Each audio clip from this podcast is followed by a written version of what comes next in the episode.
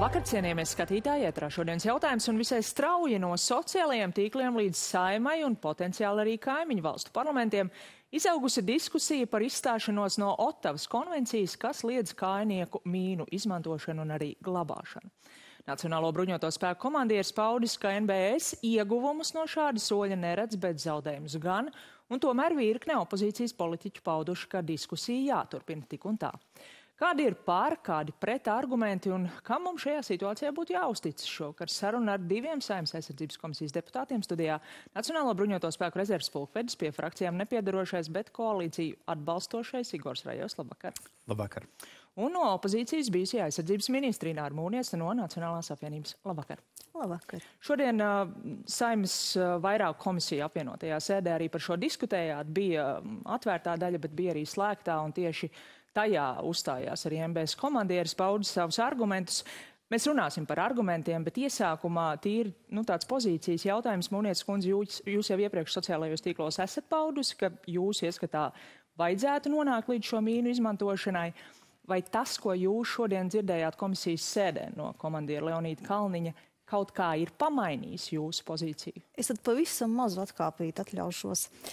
Kad es biju aizsardzības ministre vasarā, uh, es uh, devu uzdevumu bruņotajiem spēkiem strādāt pie valsts robežas militārās nostiprināšanas plāna, kas ietvertu dažādus pretmobilitātes pasākums. Tā vienkārši saprast, kā mēs militāri nostiprinām mūsu austrumu robežu.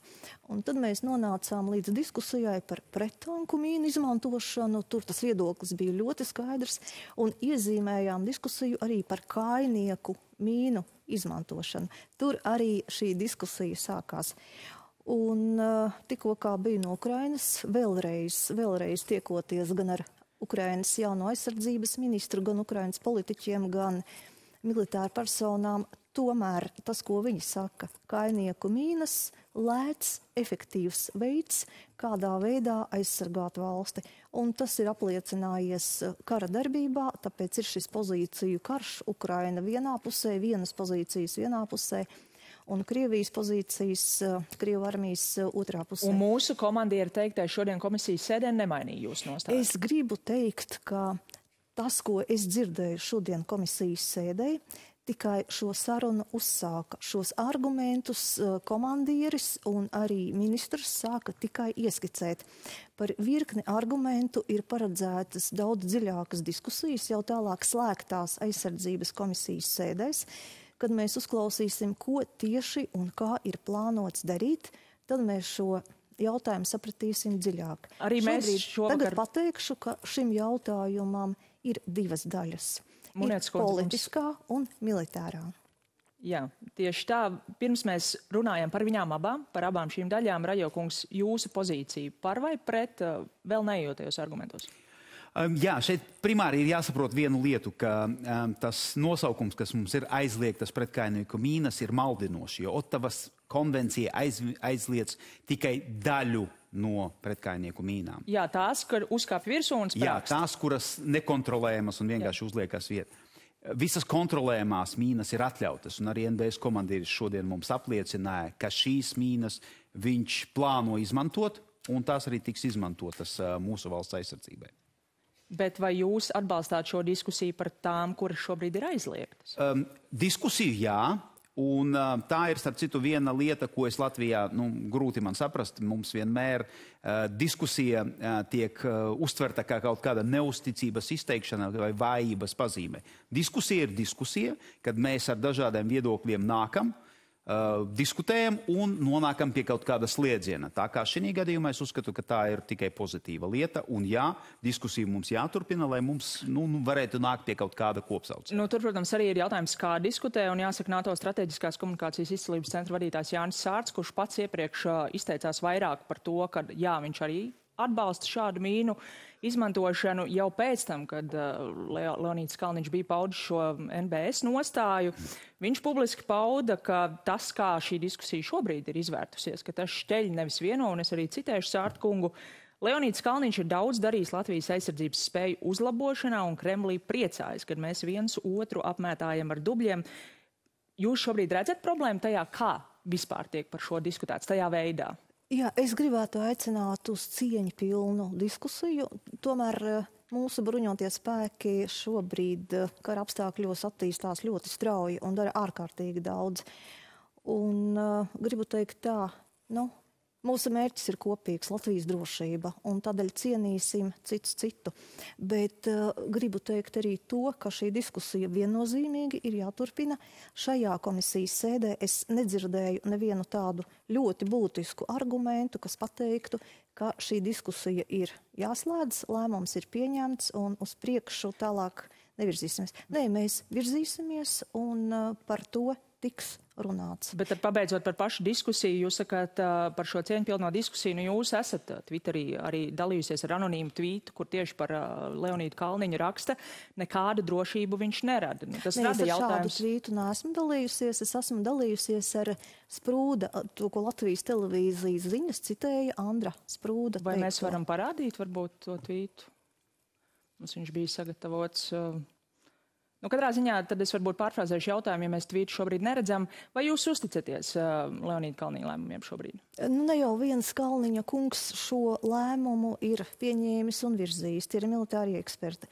Es teikšu tā, ka šobrīd uh, tas ir atbildēts uz manis teiktu, uz kaut ko citu. Nē, jūs esat sajaukuši. Uh, bet uh, tas, ko gribu, tas, ko es gribu teikt, ka Ir militārie eksperti, kas atbalsta kainieku mīnu izmantošanu, un militārie eksperti, kas nu, ir par to nu, ļoti nu, kritiski vai šaubās.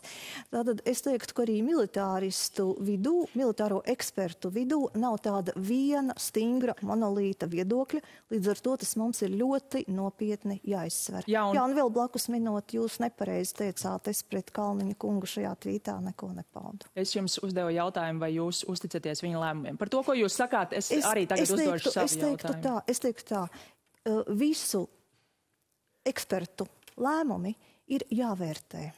Ir jāvērtē. Es atgādināšu, kā bija ar obligāto militāro dienestu. Mēs par to debatējām gadiem, gadiem. Un tagad tas ir ieviests? Un tagad man bija iespēja to visu ieviest, un uh, šis tomēr ir Nu, diezgan spilgts tāds piemērs, kad militārie eksperti kļūdījās. Jā, bija ģenerāļi, kas šodien teica, toreiz mēs kļūdījāmies, aizsardzības dienestu vajadzēja ieviest agrāk. Par vienprātību militāristu vidū Sārtkungs nav vienīgais, kurš ir izteicies arī nu jau tikai nu pat bijušais. Jānis Garisons, aizsardzības ministrijas valsts sekretārs intervijā Delfos, ir paudis, ka šādas mīnas mūsu robežu stiprināšanai būtu kritiski svarīgas Ko jūs teiktu arī par šo mūnietes kundzes pausto, ka nav vienprātības militāristu vidū? Protams, ka jebkurā jautājumā jums ir dažādi risinājumi. Un vai šādas mīnas varētu izmantot uz mūsu robežas? Jā, bet jautājums ir, kā jūs to praktiski izdarīsiet? Jo patreizējie plāni neparedz šādu mīnu izmantošanu, un arī mūsu sabiedrotie reiķinās ar to, ka mēs tādas mīnas neizmantosim. Uh, lai uh, šādu, šādu šķēršļu mīnu lauku uh, Eh, iedarbība uz pretinieku būtu efektīva, mums ir nepieciešams aizsardzības uh, līnijas dziļums. Kā tas ir izdarīts Ukrainā, kā vairākās vietās mēs redzam, kā viņi to ir izdarījusi. Uh, un tad ir jautājums tāds, cik dziļi mūsu Vai... teritorijā mēs atļausimies uzlikt pret kainieku. Bet vai tieši mēs zinām, ka ASV nav pievienojusies šai konvencijai, un vai tieši viņu tas, viņi pēc būtības izpildi izņemot attiecībā uz Korejas pussalu, kur viņi tieši norāda, ka tur šī dziļuma nav? Uh, tieši tādēļ, nē, tieši ar to mīnu lauku viņi arī izveido to dziļumu, jo uh, Dienvidkorejas galvaspilsētā atrodas ļoti uh, tuvu 38. paralēlei. Tāpēc uh, tas risinājums, un atcerēsimies, tas aizsardzības risinājums tika izveidots nu, jau pietiekuši sen. Uh, viņš toreiz tika izveidots tāds, kāds, kāds notika. Tās mīnas tur ieli bija ieliktas, jo mīnu lauks tajā brīdī bija ļoti efektīvs uh, risinājums. Un tad viņš tur arī paliek. Uh, protams, ka tagad ir arī citi risinājumi, kādā veidā to lietu uh, varētu nu, savādāk izdarīt. Bet nu, kāpēc mainīt to, kas strādā tajā vietā, kur tas strādā? Jūs uh, minējāt vadāmās, attālināt vadāmās uh, mīnus, un es domāju, ka tas arī ir vissvarīgākais, ko saprast sabiedrībai, vai mēs šobrīd varam tikpat efektīvi kā ar šīm parastajām mīnām Ukrainā nocietināt savu robežu ar šīm attālināti vadāmajām, un tur ir jautājums, Mūnies kundze, vai mums tādas vispār ir? Es droši vien, ka nedrīkstu par to daudz runāt. Ir uh, jautājumi, kam ir, nu, diena, kas ir dienas vajadzībām, kas ir ierobežotas pieejamības. Bet tas, ko var pateikt, ka tomēr uh, cenas ir atšķirīgas. Un arī efektivitāte ir atšķirīga. Bet es teikšu tā, šos jautājumus mēs analizējām slēgtajā komisijas sēdes daļā. Un uh, droši vien, ka par tiem mēs daudz nerunāsim, bet uh, ļoti labprāt gaidīšu mūsu militāro ekspertu precīzākus, nu, jau tālāk. Izvērtējums, jo mēs komisijas sēdē nesaņēmām nevienu rakstveidu izvērtējumu, un arī uz, atbild, uz mūsu jautājumiem atbildes līdz galam tomēr nesaņēmām. Nu, jūsu partijas biedrs Rihards Kols šodien intervijā dienai pauda, ka, lai pilnībā nocietinātu Latvijas robežu šādām mīnām, vajadzētu 600 miljonus eiro. Nu, es gribētu šobrīd teikt, nu, grūti, grūti runāt par to, kāds ir tas finansiālais aprēķins un no kurienes um, šis konkrētais aprēķins ir paņemts. Un tad es gribētu pateikt, jūs pateicāt, vai jums ir vadāmās vīnas. Jā, bet nu, tas daudzums ir cits. Es varu pateikt, kas mums nav. Mums nav vienkāršās preskainieku mīnas. Es vēl vairāk varu pateikt, viņa šo mīnu nav nevienai uh, NATO valstī, izņemot ASV, un tās visas mīnas, ko ASV izmanto, atrodas Korejā. Tāpēc, lai dabūtu šīs mīnas, mēs nu no viena mūsu sabiedrotā, viņš nevar mums palīdzēt. Mums tās mīnas vajadzēs meklēt tajās valstīs, kuras nav parakstījušas šo līgumu. Un... un tādas valstis ir Krievija, Ziemeļkoreja un Ķīna. Uh, nu, neviens no šīm uh, tā, sadarbības partneriem neievieš uzticību, un diez vai uh, mums vajadzētu sadarboties ar viņiem un iepirkt bruņojumus no šīm valstīm. Nu, mēs arī... nenosaucām Amerikas Savienotās valstis, piemēram. Nu, piemēram bet viņi taču ja? neražo, viņiem, nu, ir tās, viņiem, viņiem ir, ir krājumā ir pietiekami daudz, to mēs arī labi, tīri labi zinām. Un es gribu teikt tā, mēs šobrīd esam pie frontes josla. Mums ir jādara pie frontes zona, mums ir jādara viss, lai aizsargātu Latviju. Latviju, lai mūsu robežu stiprinātu. Un, jā, un ir jāraugās un jāizmanto visi maksimāli lētākie un efektīvākie paņēmieni. Aizsardzības ministrs runā par aizsardzības par, par robežu stiprināšanu un tam paredz desmit gadus. Mums nav desmit gadi. Mums nav desmit gadi. Mums viss ir jādara Bet par daudz šīm ātrāk. ASV mīnām, nu tas ir arī tas viens no tiem argumentiem, ko izmanto arī komandieris, sakot, ka šis nav risinājums, ka, kā citējot viņu, neviena civilizēta valsts tās neražo un nepārdod. Tad jūsu, tas, nu kāds ir potenciālais risinājums mēs varētu vienoties ar Ameriku, ka viņi mums iedod? Es pagaidām nesteigtos, un pagaidām mēs esam šajā nu, diskusiju sadaļā. Un uh, gribu teikt tā, ka nevajadzētu atmest šobrīd, kad mums karš ir tik tuvu, kad kara elpa mums ir ļoti tuvu, nevienu potenciālo risinājumu.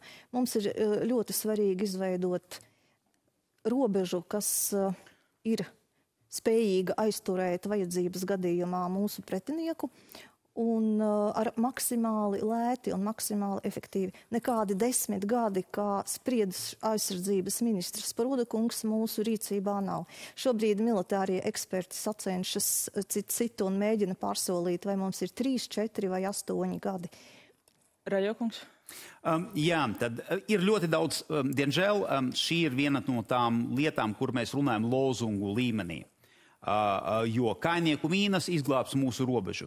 Nē, tas nav tas līdzeklis, kas reāli ļaus pasargāt mūsu robežu no pretinieka iebrukuma. Vēl jau vairāk ir jāsaprot, ka mīnu lauks pats par sevi ir bezjēdzīga lieta, ja jūs nepiesacat to ar savām vienībām, kuras atrodas pozīcijās un piesat šo, la, šo mīnu lauku, un nav arī artilērijas, raķešu sistēmas un uh, izlūku sistēmas, kuras uz visu to skatās. To visu ir jāskatās kompleksā. Tikai tad šī aizsardzības sistēma darbosies. Bet Mūrnieks kundze jau nepiedāvā droši vien skatīties atsevišķi. Viņa droši vien piedāvā Jā, piekrītu, bet ir jāsaprot, kādas lietas jūs varat darīt miera laikā un kādas lietas jūs varat darīt kara laikā. Kā es, vēl, kā es jau sākumā teicu, Tas nav tā, ka mēs tagad saliksim pa vienai mīnai gar visu robežu. Tāds mīnu lauks ir absolūti bezjēdzīgs. Viņam ir jābūt pietiekoši lielam dziļumam mūsu teritorijā. Mēs nevaram izvietot mīnas Krievijas teritorijā. Ja, tieši... Lai tam mīnu laukam būtu kaut kāds efekts un pretiniekam būtu grūti viņu pārvarēt. Ja mēs to lietu nevaram izdarīt, un, un jāsaprot, ka mīnu laukus nevar uzstādīt uh, šitā te vienā, vienā dienā, tam ir vajadzīgs nepieciešams laiks Un, ja, nu, starp citu, jā, te, kur es piekritīšu Mūrnieces kundzei, ka mums jāturpina diskusija par šo jautājumu, jo arī tajā slēgtajā sēdē bija daudz dažādu jautājumu, un mēs visas atbildes, protams, ka nesaņēmām. Bet ir jāsaprot, kādi risinājumi ir pieņemami, it īpaši miera laikā un kādi var tik izmantoti kara laikā? Atbildot uz šo argumentu. Es negribētu šo diskusiju nivelēt līdz tam, ka mēs miera laikā izvietojam ļoti plašus mīnu laukus, un tad tur skrien dzīvnieki pāri vai nedod Dievs, ja kāds iemaldās. Nē, protams, bet eh, lai eh, kritiskā brīdī šīs mīnas varētu izmantot, tad tām ir jābūt mūsu rīcībā. Un, protams, robeža tas nenozīmē plaši mīnu lauki, nē, tas ir kompleks, tas ir pasākumu kompleks, kur ir ļoti dažādi pret mobilitātes elementi. Igaunija runā piemēram par 600 bunkuru izveidošana. Vai tas ir mūsu ceļš? Es nezinu. Es pagaidām šo mūsu aizsardzi, robežas aizsardzības plānu vēl neesmu redzējis. Bet, nu, ziņā, es gribu šī... teikt, diskusija ir tikai sākta, un es negribētu šobrīd izslēgt nevienu elementu no mūsu robežas nostiprināšanas pasākumiem. Katrā ziņā šī diskusija ir bezjēdzīga, ja mēs neatrodam to avotu, kur šīs mīnas gal galā iegūt. Un tas, ko Delfos paudīja Jānis Sārts, ka Latvija varētu sākt ražot tās atļautās mīnas, Un tad, ja gadījumā laika gaitā attiecībā uz konvenciju kaut kas mainās, varētu ātri pārslēgties arī uz šīm, vai tas ir variants, un vai, nu, cik gatava vispār ir šobrīd mūsu militārā ražošana. Jā, pasvītrošu to, to, ko pateica Sārta kungs, atļautās mīnas. Jā. Kāpēc mums vajadzētu uh, pārslēgties uz kaut ko citu, ja mums ir uh, tāds, um, tāda mīna, kuras efekts ir tāds, kāds mums ir nepieciešams? Kāpēc mums ir jāpāriet uz kaut kādu citu risinājumu, ja mums tas risinājums ir? Un ir jāsaprot, vēlreiz atgriezīšos atpakaļ, ka tas, ir, tas tā visa ir kompleksā, tādu aizsardzības līniju būvēšana ir ļoti komplekss uzdevums, jautājums, un mums ir jāskatās. Piemērs Ukraina, tagad karš notiek Ukrainā. Mēs redzam, cik liels dziļums ir Krievijas aizsardzības līnijām un kādas grūtības ir pārvarēt šīs, šīs līnijas Ukrainas armijai nu, aptuveni tādā pašā veidā arī mums ir jāskatās uz šo aizsardzību, lai tā aizsardzības līnija būtu efektīva. Mēs nevaram viņu izvietot vienā šaurā josliņā gar visu robežu. Nu, katrā ziņā par šīs diskusijas turpināšanu, kas šodien tika nolēmts komisijā, tā tiks turpināti, jau tiks virzīti eh, pārstāvi, kas varētu diskutēt arī ar kaimiņu valstu parlamentiem, ar eh, Somiju, Poliju, kas gan pagaidām arī neviena nav paudusi gatavību izstāties no šīs konvencijas, bet es saprotu, ka tiek plānots runāt, ka ja nu mēs iet visi kopā, tad varbūt kaut kas mainās mainās, bet uh, es gribētu jautāt noslēgumā, ar kādu pozīciju šie saimnes deputāti uz šīm sarunām ies, ja šobrīd aizsardzības ministrs un NBS komandieris ir pateicis, ka mēs to nedarīsim? Es gribu teikt, ka, ka tas ir parlaments, kas lemj par uh, šo konvenciju izstāšanos no šīs konvencijas, un atklātajā sēdes daļā tas pietiekami labi arī nu, skaidri tika pateikts. Zinu, ka līdzīga diskusija par izstāšanos no Otavas konvencijas un daudz atklātāka ir bijusi Igaunijā un bijusi Somijā. Tā ir viena lieta. Bet es jau uzsvēru šajā sarunā, ka visus argumentus ne no aizsardzības ministrijas puses, ne no ārlietu ministrijas puses, ne no bruņoto spēku puses mēs nepaguvām uzklausīt. Un eh, droši vien tad, tad, tam ir nepieciešamas īpašas telpas, jo nu, tie ir jautājumi, kas jau skar valsts noslēpumu, lai saprastu, kādā veidā tiek būvēta mūsu austrumu robežas uh, stip, nostiprināšana. Nu, gluži tāpat kā komisijā, pat nerunājot par valsts noslēpumiem, arī mēs šeit šovakar nepaguvām visus argumentus izrunāt, un tomēr man jāsaka jums paldies par sarunu, arī jums skatītāji, paldies par uzmanību un tiksimies rīt.